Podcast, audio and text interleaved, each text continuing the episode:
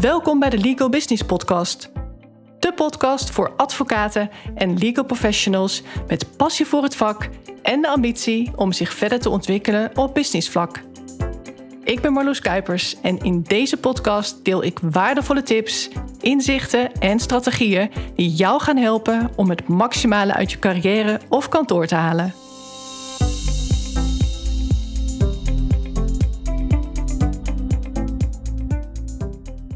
Wellicht is jou ook het NRC-artikel niet ontgaan, waarin diverse vrouwelijke advocaten zijn geïnterviewd, vrouwen die werkzaam zijn of waren op de Zuidas.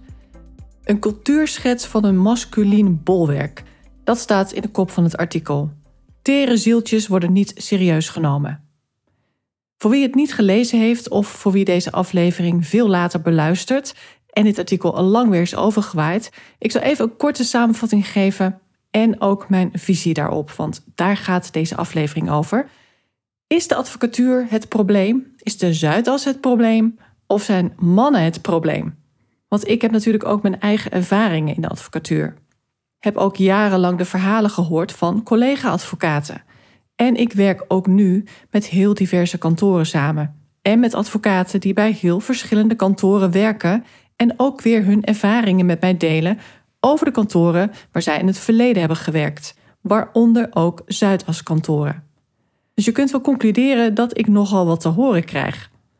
Laat ik eerst even wat feiten benoemen die ook aanleiding gaven voor het artikel. Op 1 januari van dit jaar is de wet ingroei, quotum en streefcijfers ingevoerd op advies van de Sociaal-Economische Raad. Met als doel een betere man-vrouw verdeling in het bedrijfsleven en daaronder vallen ook de vijf grootste Nederlandse advocatenkantoren. Bedrijven moeten aan de SER rapporteren hoe zij zich gaan inzetten voor een gelijkere man-vrouw verhouding aan de top en ze moeten daarbij ook een streefcijfer noemen. Vijftien jaar geleden ondertekenden de kantoren al een intentieverklaring om zo meer vrouwen in de partnergroep te krijgen. Maar dat heeft tot te weinig resultaat geleid. Slechts één op de vier partners is vrouw, terwijl er juist meer vrouwen rechten studeren. Van de studenten is namelijk 60% vrouw tegenover 40% man. Als je kijkt naar de top 50 kantoren, dan is 45% vrouw, maar slechts 20% is partner.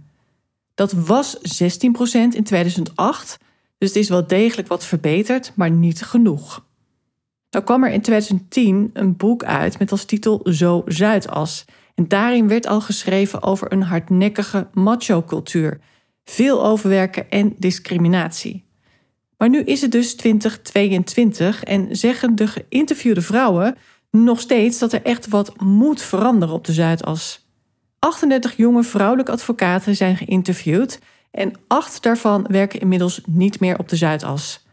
Maar alle 30 vrouwen die er nog wel werken, die geven aan wel degelijk van hun vak te houden. Alleen zijn er dingen waar ze stevig van balen. En wat zijn die dingen dan? Er is een sluimerende werkcultuur die gedomineerd wordt door mannen. Masculine eigenschappen die domineren. Dat wil zeggen besluitvaardig zijn, directheid, assertiviteit en zelfvertrouwen. Terwijl de meer feminine eigenschappen juist minder worden gewaardeerd. Denk aan zorgzaamheid, bescheidenheid en kwetsbaarheid. Als vrouw ben je al snel emotioneel of drama, zeggen de vrouwen. Ben je vrolijk en enthousiast, dan word je al snel gezien als een huppelkutje. Heb je juist vrij veel mannelijke eigenschappen, dan is het ook weer niet goed, want dan ben je alweer snel een bitch. Dat is ook enorm lastig natuurlijk, want wanneer doe je het dan goed? Mannen en vrouwen zijn gelijk, maar niet hetzelfde, zeg ik altijd.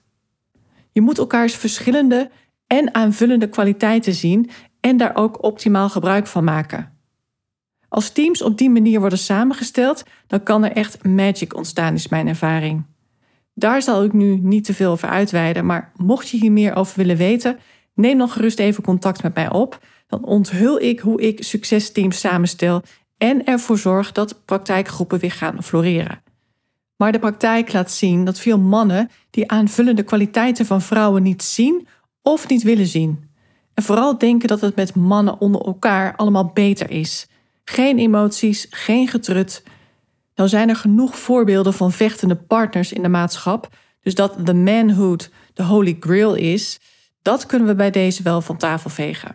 En nu kom ik meteen bij het punt dat ik van mening ben dat de Zuidaskantoren het er vaak flink van langs krijgen. Terecht of niet, maar feit is wel dat alles wat deze vrouwen op de Zuidas ervaren hebben, ook helaas daarbuiten gebeurt. En nou beperk ik me even tot de advocatuur. Maar het gebeurt natuurlijk ook in allerlei andere branches, met name daar waar hard gewerkt wordt en waar veel geld verdiend wordt. Die negatieve ervaringen van die vrouwelijke advocaat op de Zuidas, die zijn dus juist niet voorbehouden aan de Zuidas. Ik kan legio voorbeelden opnoemen van dat soort gedragingen bij andere advocatenkantoren. Ik ga er later nog wel wat voorbeelden van noemen. En dat terwijl je het als advocaat misschien wel op de Zuidas verwacht, maar juist niet daarbuiten. Je denkt een veilige keuze te maken, maar dat pakt dan toch even anders uit. Als je op de Zuidas gaat werken, dan is er in ieder geval nog de work hard, play hard balans. En die door vooral jonge advocaten zo aantrekkelijke play hard component, die ontbreekt vaak bij andere kantoren. Dan is het des te belangrijker dat het op die andere vlakken goed zit. De goede werk-privébalans, de goede werksfeer. Als je kiest voor de Zuidas, dan krijg je naast het harde werken ook all the good stuff. De luxe, het prestigieuze kantoorpand, het goede salaris. Het is organisatorisch allemaal op en top geregeld. Alles om jou als advocaat maar goed te kunnen laten presteren. Een in-house gym, een barista, massagestoelen, hele goede catering, noem maar op. Starten op de Zuidas is vaak een welkome verlenging van de studententijd voor velen. Het wordt niet ineens saai na de studie, maar juist spannend. Dat beeld van de Zuidas wordt natuurlijk ook nog eens geromantiseerd door series als Suits. Dat daar een hoge werkdruk bij hoort, is bekend. Dat zeiden die vrouwen ook in dat NRC-artikel. We zijn nog jong en voor nu zijn die vaak lange dagen of ingeleverde weekenden prima. Ze wisten immers waar ze aan begonnen. Dus daar begint het wel mee, die bewuste keuze voor de Zuidas. Wat ook een keerzijde heeft overigens omdat corona er bijvoorbeeld ook voor zorgde dat veel advocaten aan hun carrière gingen twijfelen. Juist toen die sociale bubbel barstte. Ineens waren er geen feestjes meer en geen kantoorborrels. De sociale interactie was compleet verdwenen. Wat resteerde is het juridische ambacht. Ineens dag in dag uit in isolement aan dossiers werken, achter je laptop. Dat wordt al snel saai. Net als die enorme hoeveelheid teammeetings. Als de passie niet per definitie bij het juridische vak ligt, dan snap ik wel dat advocaten gingen nadenken over hun toekomst. Wil ik dit wel? Ik heb zelf nooit op de Zuidas gewerkt. Dat was een bewuste keuze. Ik koos wel voor een groot kantoor met destijds zo'n 200 medewerkers, waar ook advocaten werkten die van de Zuidas kwamen, maar wel met een andere kantoorcultuur. Wat diverser en nuchterder. Dat was mijn gedachte. Ik denk dat de keuze voor een kantoor begint met jezelf goed kennen. Wat wil je en wat past bij jou? Het uitdagende werk en het werken op hoog niveau, dat past zeker bij mij. Maar kuddegedrag en ellebogenwerk, dat past niet bij mij. Daar wil ik mij verre van houden. De red race, bewust te veel stagiaires aannemen om er maar een paar over te houden. En als je dan van inlikken en ellebogenwerk moet hebben, no way, niks voor mij. Ik ben geen meeloper, nooit geweest. En je kunt wel eigenwijs jezelf zijn, maar dat gaat in bepaalde culturen natuurlijk niet werken. Zeker niet als junior. Je bent nobody. Je doet er nog niet toe. Ze zien iemands goud niet eens omdat er met zoveel medewerkers tegelijk wordt samengewerkt. Die krijgt een opdracht, maar die ook en die ook. En stagiaires als feuten behandelen, dat was het beeld wat werd geschetst en het werd daarmee ook mijn beeld en dus niet bepaald aantrekkelijk. Hoewel de uitdaging van de internationale praktijk mij dus wel degelijk trok, vond ik de kantoorcultuur niet bij mij passen en dus ben ik er niet aan begonnen. Maar, en nu ga ik misschien iets zeggen wat je wellicht niet verwacht, dus hold your seatbelts. Met de wijsheid en de kennis van nu durf ik te zeggen dat ik misschien wel beter af was geweest bij een Zuidas kantoor. Want ik ken ook positieve verhalen. En je kunt geluk of pech hebben. Het is maar net waar je terechtkomt. Niet elk Zuidaskantoor is hetzelfde. Maar het is ook nog eens heel bepalend wie jouw patroon wordt en in welk team je komt te werken. Want laat ik het zo zeggen: alles wat ik dacht te ontlopen door niet bij een Zuidaskantoor te gaan werken, heb ik niet kunnen ontlopen. Seksisme, machtsmisbruik, ellebogenwerk, ik heb het allemaal meegemaakt. De advocatuur zelf vind ik fantastisch.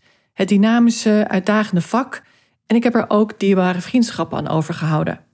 Waarom ik dan toch geen advocaat meer ben, dat heb ik verteld in de eerste aflevering van deze podcast. Dus mocht je het je afvragen, ga vooral die aflevering nog even beluisteren. Maar ik heb ook genoeg dingen meegemaakt die je misschien eerder op de Zuidas verwacht. Daarmee wil ik alleen maar zeggen dat het niet de hel is op de Zuidas en de hemel bij veel andere kantoren. Mijn negatieve ervaringen zijn ook zeker niet alleen veroorzaakt door mannen. Integendeel, zo was er vanaf dag één een vrouw die mij als concurrent zag. Of ik nou advocaat stagiaire was of niet, ze zag mij als concurrent. En zij wilde sowieso niet dat ik werd aangenomen. Dat gevoel kreeg ik al snel. Ik heb daar toch een soort radar voor. Een bepaalde blik in iemands ogen, lichaamstaal, ook een soort energie die niet goed voelt. En dan krijg je ook van je sectiegenoten te horen: iedereen was voor jou behalve zij. Er waren namelijk meerdere kandidaten. Zij was voor een mannelijke kandidaat. Nou heb ik iets van tien kantoorgenoten gezien in drie gespreksrondes, dus ik ben grondig gekeurd. En bij mijn patroon kwam al lange tijd niemand door de keuring schijnt. Nou staan partners er in zijn algemeenheid niet onbekend dat ze makkelijk zijn, maar ambitieuze advocaten die kosten wat kost partner willen worden, maar daar niet de competenties voor hebben, die zijn pas echt gevaarlijk als je het mij vraagt. Ze zijn vaak inhoudelijk wel goed, ze doen het omzettechnisch ook goed genoeg, maar laten het op andere vlakken liggen. En dat weten ze vaak zelf ook. Natuurlijk overwicht, leiderschap, persoonlijkheid en people skills, dat ontbreekt vaak. Wat dan resteert is die partnerpositie proberen te verwerven door je bij de juiste personen in te likken en de concurrentie uit te schakelen. En als je als ervaren advocaat een advocaat-stagiaire al als grote concurrent ziet, dan zegt dat heel veel over iemand natuurlijk. Dan zal het je vast niet verbazen dat zij niet alleen met mij moeite had, maar met iedereen de strijd aanging. Of in ieder geval met meerdere. En het heeft heel lang geduurd voordat de bom echt barstte. Ik was toen al geswitcht van praktijkgroep, maar het is doodzonde dat er goede mensen om zijn vertrokken. Iemand heeft zelfs de moeite genomen om een heel epistel achter te laten voor PNO, om zijn visie op het hele gebeuren binnen de sectie en zijn reden voor vertrek als feedback mee te geven. Maar daar is vervolgens niets mee gebeurd. Dat is nog het meest kwalijke. Want uiteindelijk gaan goede mensen weg als er niet daadkrachtig wordt opgetreden. Hard werken is vaak geen reden voor vertrek, een slechte werksfeer wel. Maar dit soort dingen gebeuren helaas bij zoveel kantoren. Het heeft uiteindelijk allemaal te maken met hoe het kantoor aan de top is georganiseerd. Waar staan wij voor? Wat zijn onze normen en waarden? Hoe daadkrachtig is het leiderschap? Wie heeft het nou echt voor het zeggen? Draaien de juiste mensen aan de juiste knoppen? Worden beslissingen wel echt democratisch genomen, etc. Maar even terug naar de mannen- en de masculine cultuur binnen de advocatuur. Uiteindelijk zijn het toch wel vaak de mannen die aan het roer staan van een kantoor. Ze zijn vaak toch in de meerderheid. En dat geldt vooral voor de oude garde vennoten, die nu bijna allemaal met pensioen zijn trouwens. Dus daarmee verdwijnt dat probleem ook wel voor een groot deel. Want die generatiekloof die was echt heel groot. Die groep traditionele vennoten heeft vaak zo'n unieke machtspositie gecreëerd omdat ze het kantoor destijds hebben opgericht, of omdat ze al decennia lang werkzaam zijn bij dat kantoor. En dat maakt dat ze menen dat het kantoor zonder hen geen bestaansrecht heeft. Ze zijn zelf niet meer te veranderen, willen ook niet vernieuwen. Investeringen drukken hun pensioen, terwijl de jonge vennoten juist wel willen investeren en wel willen innoveren. Ik kan echt legio voorbeelden noemen van onder andere ook mijn huidige klanten. Succesvolle advocaten die bij grote kantoren hebben gewerkt en die nu ondernemer zijn. In de gesprekken gaat het natuurlijk ook over hun carrièreverloop. En dan is toch vaak een periode aan te wijzen die zij bestempelen als de meest uitputtende fase in hun carrière. De hoge prijs die ze soms betaalden voor succes en hoe relatief dat is. Succes staat namelijk niet gelijk aan geluk. En je wilt juist dat die twee samengaan. Dat is wel altijd mijn streven, althans, ook in mijn coachingstrajecten. Ik richt mij met mijn bedrijf Meestelijk Ondernemen bewust op het ondernemerschap binnen de advocatuur, Wat overigens niet wil zeggen dat ik alleen met advocaat-ondernemers werk of met kantoorbesturen. Ik help ook senior advocaten en partners met het succesvol laten groeien van hun praktijk. En dan zie je dat ook dan ondernemerschap heel belangrijk is. Want ondernemerschap is zo veelomvattend. Allereerst moet je jezelf als advocaat goed kunnen verkopen. Je moet als het ware een personal brand zijn. Mensen moeten jou onthouden, niet alleen het kantoor waar je werkt. Je moet daarom in staat zijn om met mensen te verbinden, om duurzame relaties op te bouwen. Kun je dat niet, dan zul je ook nooit goed worden in acquisitie. Mensen doen namelijk zaken met mensen. Goed juridisch advies kunnen leveren is geen uniek selling point. Dat kun je namelijk overal krijgen. Commerciële vaardigheden ontwikkelen betekent ook soft skills ontwikkelen. Neem nou communicatie en leiderschap, die zijn allebei heel belangrijk. Maar als het gaat om een succesvolle carrière opbouwen, dan komt ook altijd te sprake waarom doe je wat je doet. Waar krijg je energie van en waar baal je nu van? Wat remt jouw succes af? Waar moet je je verder in ontwikkelen? Maar ook wat staat jouw geluk in de weg? Gelukkig zijn, dat is een vraag waar mensen vaak snel overheen stappen. Maar geluk zal wel altijd het uiteindelijke doel moeten zijn. Je kunt eigenlijk alles terugredeneren naar de kern door jezelf veelvuldig de waarom-vraag te stellen. Waarom wil ik carrière maken? Omdat ik dan veel geld verdien. Waarom wil ik veel geld verdienen? Omdat ik mij dan succesvol voel. Waarom wil ik mij succesvol voelen? Omdat ik dan trots ben op mijzelf. Waarom wil ik trots zijn op mezelf? Omdat ik mij dan tevreden voel. Waarom wil ik mij tevreden voelen? Omdat ik me dan gelukkig voel. Hier kun je dus eindeloos veel varianten op verzinnen, maar het doel gaat eigenlijk altijd voorbij aan de materie. Het uiteindelijke doel zit hem altijd in hoe je je wilt voelen. Nou is geluk geen continue staat van zijn, maar het heeft wel te maken met jouw primaire gevoel. Wat overheerst? Is dat gevoel positief of negatief? Als dat primaire gevoel negatief is, dan zie je dat advocaten er op een gegeven moment voor kiezen om de advocatuur te verlaten. Terwijl het probleem vaak niet zozeer de advocatuur zelf is, maar wel bepaalde facetten van de advocatuur. Of nog specifieker, bepaalde dingen binnen het kantoor waar ze werken staat hen tegen. Vaak hebben ze al bij meerdere kantoren gewerkt en lopen ze steeds tegen dezelfde dingen aan. En daarmee concluderen ze: zie je wel, ik moet die advocatuur uit. Maar het probleem zit er maar in dat advocatenkantoren vaak dezelfde fouten maken. Het zit hem niet in het vak zelf. Ik benoemde al eerder dat seksisme, masculiniteit en machtsmisbruik niet beperkt zijn tot de Zuidaskantoren. Laat ik eens een paar voorbeelden noemen. Er is eens tegen een bevriende advocaat gezegd, en zij werkte bij een toch wel gerenommeerd kantoor, kunnen we stellen, waar ze alleen niet zo vrouwvriendelijk waren. Dat is nogal een understatement als je hoort wat ik ga zeggen. Er is namelijk tegen haar gezegd door een mannelijke partner: Als ik gif in het water kon doen, zodat je niet zwanger werd, dan zou ik het doen. En wel op behoorlijk serieuze toon. Maar wat die vrouwen in het interview ook aangaven, dat veel vrouwen in de maatschappij juist weer gaan lijken op die mannen, waardoor ze juist niet het positieve verschil maken, wat weer zo'n gemiste kans is. Zo heeft een vrouwelijke partner ook eens tegen die bevriende advocaat gezegd: Wat een slechte timing, die zwangerschap. Je hebt net die specialisatieopleiding gedaan. Hoe denk je nu jouw praktijk op te bouwen? Nou, een interessante felicitatie, vind je niet? Dus ja, misschien zit het probleem wel in die hebzucht. Money-driven zijn in plaats van purpose-driven. Nou is money-driven zijn niet per se fout. Ik bedoel, bij kantoren waar te weinig aandacht is voor de cijfers, daar gaat het ook niet goed. Dat gaat al gauw ten koste van de professionaliteit. Dat geldt trouwens ook voor kantoren waar te veel bezuinigd wordt op de verkeerde dingen. Te weinig secretaresses, niet investeren in slimme software, kiezen voor de goedkoopste cursussen om maar aan die PO-punten te komen, of gaan voor het goedkoopste koffieapparaat.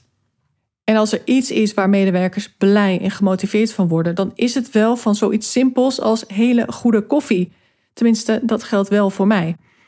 Een bepaald level van service en kwaliteit en dus ontzorging van medewerkers, dat werkt nou eenmaal motiverend. Laat medewerkers doen waar ze goed in zijn en creëer een werkomgeving waarin ze het beste floreren. Maar het moet wel allemaal in balans zijn. Ja, er moet op de financiën gelet worden. Maar een kantoor zonder bezieling, zoals ik dat noem, wat vooral gefocust is op omzet, dat gaat niet duurzaam succesvol worden. Medewerkers gaan weg of cliënten gaan weg, of in het ergste geval allebei. En je hebt ze allebei nodig om succesvol een kantoor te runnen. Ik ga nu weer even wat uitlichten uit dat NRC-artikel. Er werd ook besproken wat kantoren er momenteel aan doen om die saamhorigheid onder vrouwen te vergroten. Voorbeeld is het organiseren van Women in the Lead workshops en ladies dinners. Maar dat werd door iemand ook weer als ongemakkelijk bestempeld.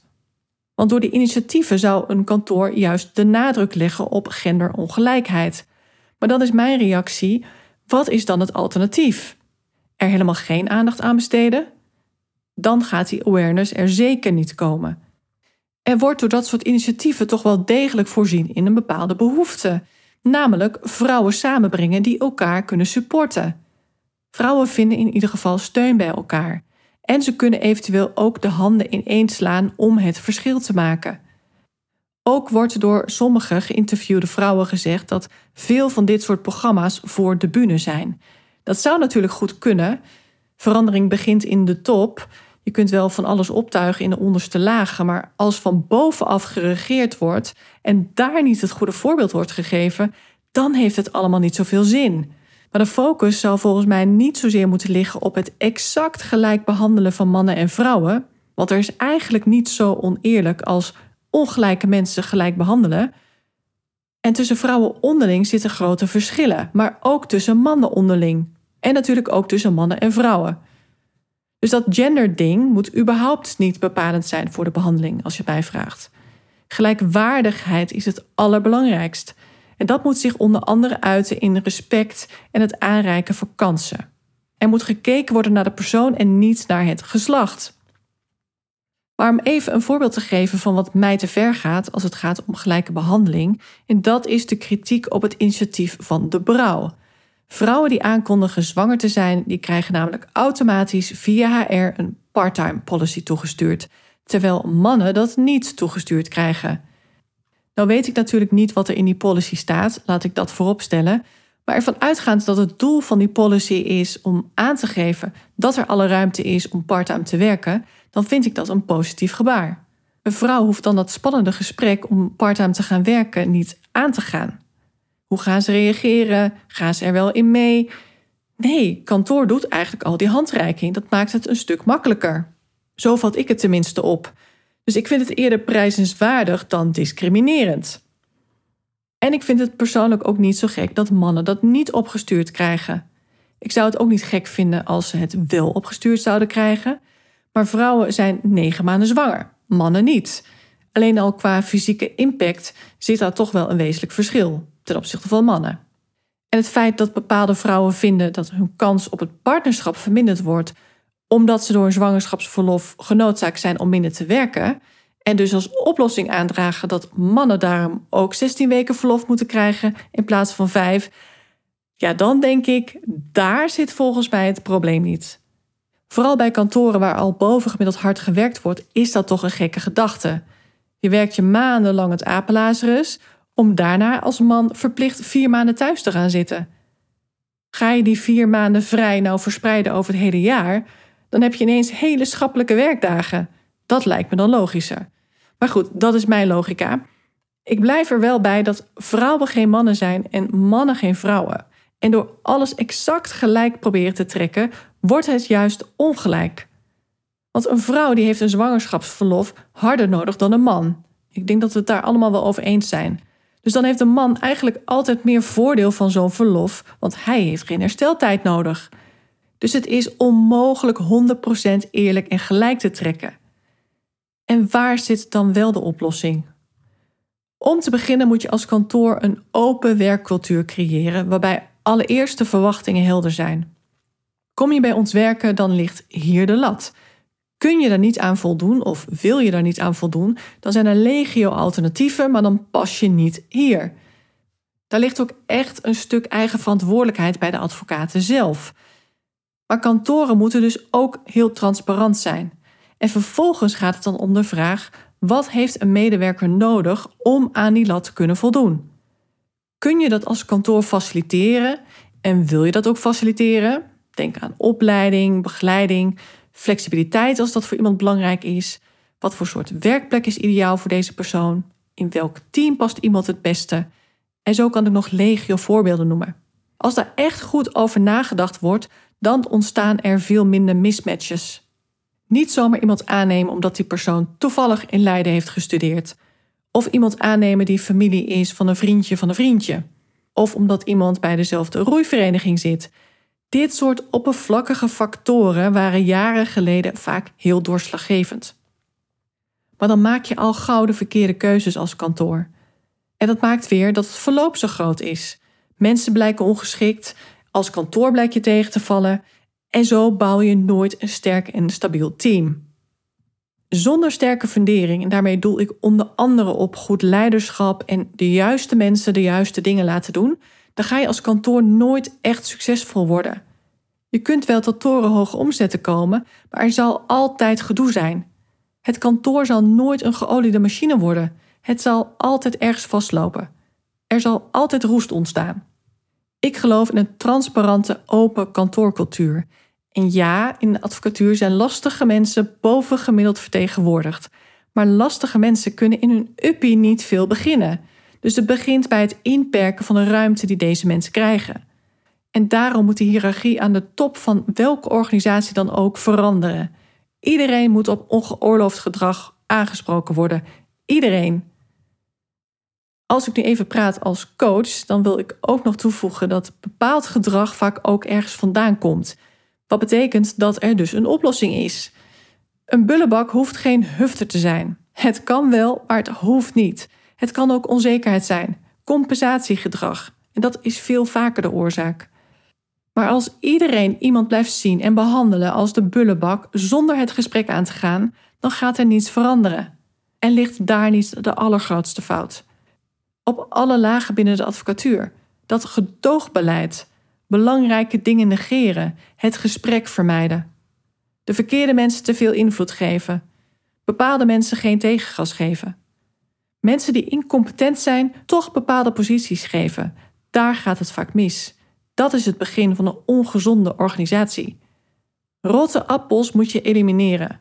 Doe je dat niet, dan steken ze de hele boel aan. Je krijgt nog meer rot in het team en de gezonde appels gaan er vandoor. Tot zover de beeldspraak. Maar gelijkheid en gelijkwaardigheid wordt vooral gecreëerd door openheid. En dat betekent hele goede interne communicatie. Zonder dialoog geen cultuurverandering. Maar om die openheid te bewerkstelligen, moet je weer een veilige werksfeer creëren. Dus dat maakt de uitdaging ook zo groot. En dan is het heel helpend om het proces te laten begeleiden door een neutraal persoon. Het goede nieuws is dat mensen kunnen veranderen en daarmee kan ook de organisatie veranderen. Maar er is wel werk aan de winkel. Zit jij nu zelf in een complexe situatie? Zie je dingen die beter kunnen binnen kantoor? Wellicht is het jouw eigen kantoor of wellicht werk je wel op de Zuidas. Laat het mij dan vooral weten. Voor alles is een oplossing. Daar geloof ik heilig in. En ik denk daar graag over mee. Dit was een vrij openhartige aflevering. Ik heb daar wel over nagedacht natuurlijk. Wat zal ik vertellen en wat niet? Nou heb ik heel veel ook niet verteld. Want veel is natuurlijk te herleiden. Waar werkten ze toen? Maar ja, waar mensen veranderen, veranderen organisaties. Sommige ervaringen die speelden al 13 jaar geleden. Alle personen waar ik op doelde, die werken er toch al lang niet meer. En ik hoef ook niet terughoudend te zijn. Dat waren de vrouwen in het interview ook niet. Maar ik deel negatieve ervaringen alleen als het echt relevant is, als het nut heeft. En mijn ervaringen zijn al eenmaal super relevant voor het werk dat ik nu doe. Het heeft mij gevormd. Sterker nog, het heeft het zaadje geplant voor mijn carrière switch. Als ik als advocaat-stagiaire al niet zoveel dingen had gezien, gehoord en had ervaren, dingen die anders zouden moeten, dan was het vuurtje nooit aangegaan. Dan was nooit de drive ontstaan om die verandering actief in gang te zetten. En later kwamen daar nog andere componenten bij, vooral de strategische, commerciële kant van het vak. En die horen ook bij ondernemerschap. Er is bijna niets wat iemand mij kan vertellen wat ik niet zelf heb meegemaakt of van heel dichtbij heb ervaren. als ik van het ene warme bad in het andere was beland, dan had ik een roze bril opgehad en zou ik niet in staat zijn om bepaalde patronen te herkennen en andere echt goed te begrijpen. Laat staan dat ik advocaten en kantoren zou kunnen begeleiden richting een duurzame oplossing en echt succes. Sterker nog, dan was ik waarschijnlijk nooit mijn bedrijf gestart. Want hoe kantoren gerund worden, ook op politiek niveau, dat heeft natuurlijk alles met ondernemen te maken. Het betreft de absolute kern van het ondernemen. Als je alles in huis hebt om succesvol te zijn als kantoor, hoe kan het dan alsnog misgaan? Nou, bijvoorbeeld door gebrekkig leiderschap, door gebrek aan kernwaarden, het ontbreken van een visie. En zo kan ik nog wel even doorgaan. Mijn handen jeuken als niet alle potentieel wordt benut. Dat geldt zowel voor zakelijke kansen als voor menselijk kapitaal. Dus mocht jij benieuwd zijn hoeveel onbenut potentieel er nog binnen jouw kantoor aanwezig is, laten we dan in gesprek gaan. Wellicht krijg je wel hele interessante inzichten. Leuk dat je weer hebt geluisterd. Heb je nou wat te delen over dit onderwerp? Stuur me dan vooral een bericht. Ik vind het altijd leuk om te connecten met mijn luisteraars. Mocht deze aflevering nou interessant zijn voor iemand in jouw netwerk, deel hem dan ook vooral met deze persoon. Want het is alleen maar goed als dit onderwerp meer onder de aandacht komt. Dankjewel alvast. Leuk om van je te horen. En zo niet, dan heel graag tot de volgende aflevering. Dankjewel voor het luisteren. Mocht je deze podcast waardevol vinden, abonneer je dan of volg mijn podcast zodat je geen aflevering hoeft te missen. En deel hem ook vooral in je netwerk. Ook zou je mij een groot plezier doen met een 5-sterren review die je kunt achterlaten op iTunes. Niet alleen wordt de podcast dan beter gevonden, maar je helpt ook weer andere advocaten en juristen in hun reis naar succes en geluk. Uiteraard vind ik het leuk om te horen wat je meeneemt uit deze aflevering. Stuur me een bericht op LinkedIn of mail naar info.marloeskuipers.nl. Heb jij bepaalde ambities en wil je weten hoe ik jou zou kunnen helpen bij het verwezenlijken daarvan? Vraag dan een gratis meesterschapscall aan via mijn website. Ga naar www.marloeskuipers.nl. Alle informatie vind je ook in de show notes bij deze aflevering. Ik kijk er naar uit om van je te horen. Tot de volgende keer.